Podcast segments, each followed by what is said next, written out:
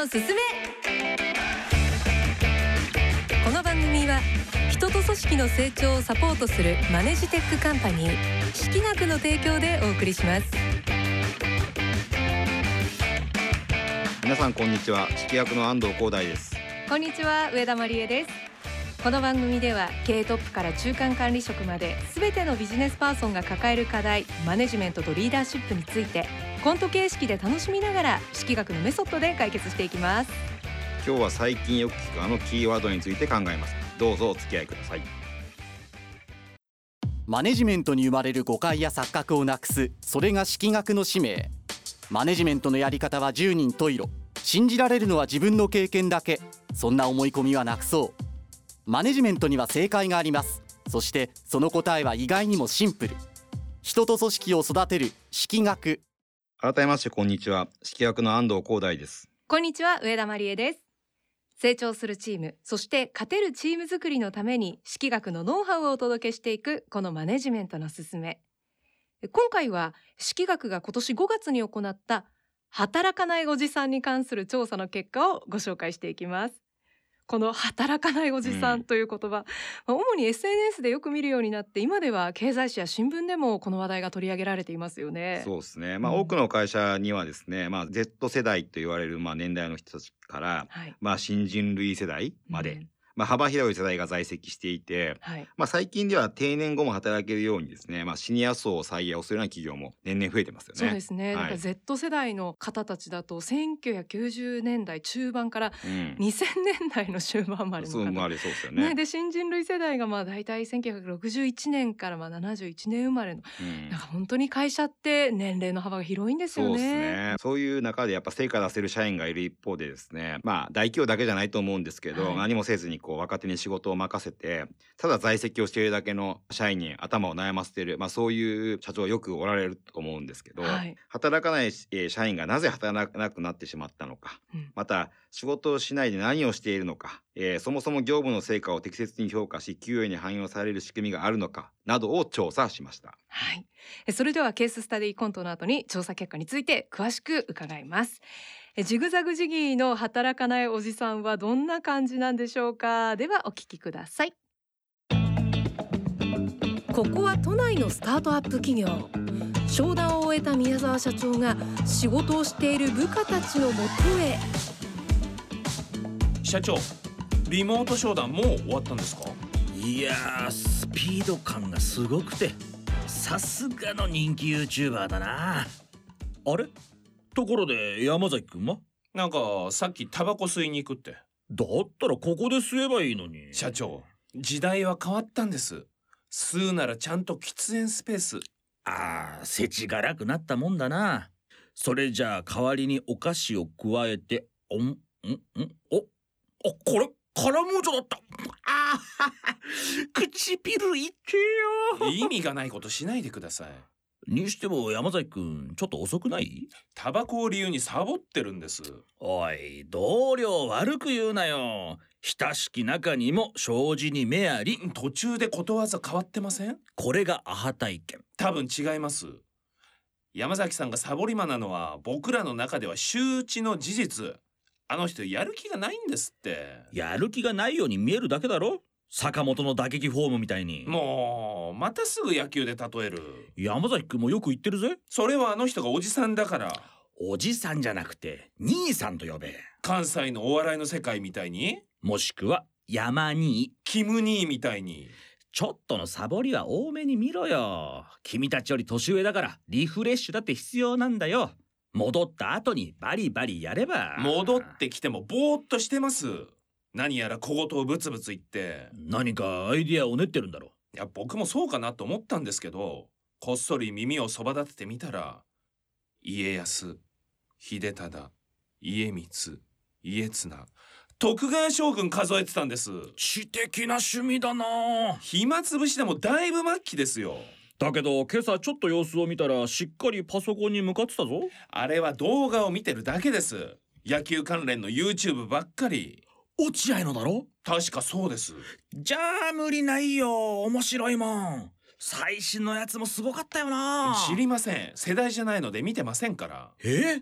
なんだよもったいないな。え？かっこよかったぞ神主だほ。バットを持ってさこうやってこうしてこうだよ。ちょっとはラジオを意識してください。別に好きなのは否定しません。会社で見るから迷惑なんですそもそもあの人なんでうちに入ったんですか？いきなり中途入社してきて。いいか？うちは若い会社だ。まだお前らは経験不足。そこで取ったのが山崎くんだ。え？あの人にどんな実績が？高2の夏に甲子園出場。そういう実績？今でもドラフト指名を待って。いやもはや監督の年齢なのに。ただの変な人じゃないですか。野球好きに悪い人はいない。今のあの人は完全に悪です社内の空気も悪くなってます。まあいつかやる気を出すだろう。今のままでは多分無理です。じゃあどうすればいいって言うんだ？評価基準をはっきりしましょう。成果を出したら給与が上がる。成果がなければ給与が下がる。そういう仕組みにしないからあのモンスターが生まれるんです。令和の怪物。かっこよく言わないでください。あの人昭和生まれですし。じゃないと僕らも怖いんですよ。いつかああいう風になるんじゃって。まさに明日は相撲ってやつか。あ間違えた。明日は相模か。明日は我が身って言いたいんですか？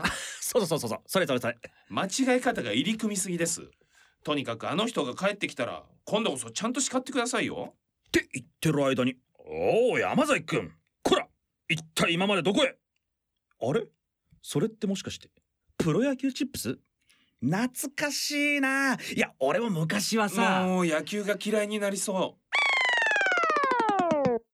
今回の調査なんですが従業員数300名以上の企業に勤める全国の20歳から39歳の男女でえお勤めの会社に働かないおじさんがいると回答した方を対象に行いました、えこの調査におけるおじさんおばさんについては調査上は年齢を限定せず回答者が思うおじさんおばさんとして回答しています。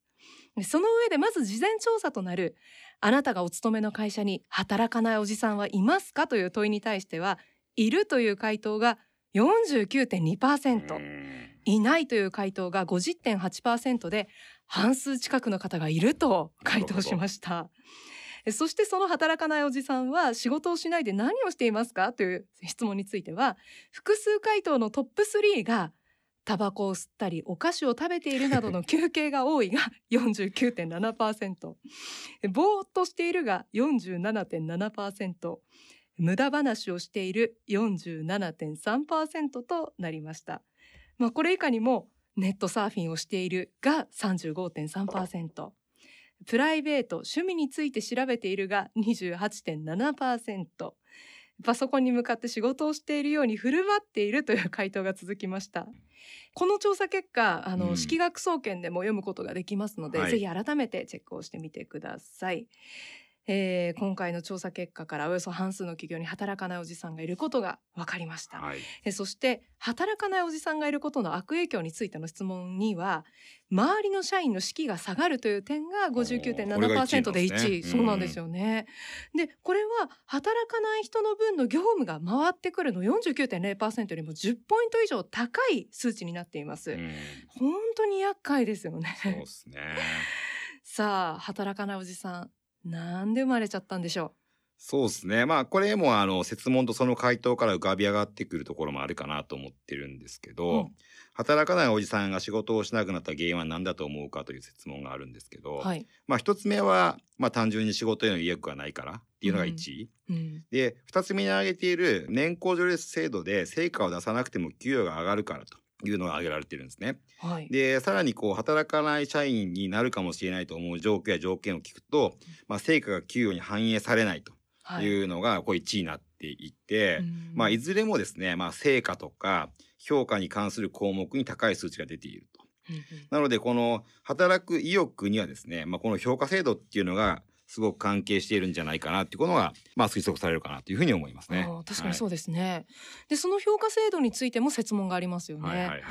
働かないおじさんがいる企業で人事評価制度が定められているかどうかの設問にはえ評価制度があるが80.7%となっていて、でちゃんと評価あるように思えるんですよね、はいはい。でそのうち業務の成果と給与が連動しているかと給与査定基準が社員に明確に提示されているかという、えー質問に「いいえ」という回答が、えーそれぞれ4割ほどありました。うんなるほどうね。ん。だまあまあここがミソなんでしょうね。うんうんうん。まあ評価制度は存在しているもののですね、そはい。のまあ成果が給与に反映されないっうん。ていうことはですね、はい。別に頑張って成果上げなくても給与は年功序列で上がっちゃったりとか、うん。あとはなんかパフォーマンスがうまいやつがまあ上がるというようなことになってきた時に、はい。まあその働く意欲も湧かなければ、うん。働かないといけないという危機感も出てこないってい。うはいことになると思いますんで、うん。まあ人間やっぱ一番初めに頑張るかどうかっていうのはやっぱ危機感だと思うんですよね。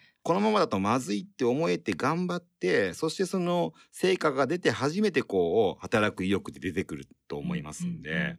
まあそこにこう一定のその制限がないっていう状態だと思うんでねその成果に対して給与が連動しないっていうのは。うんうん。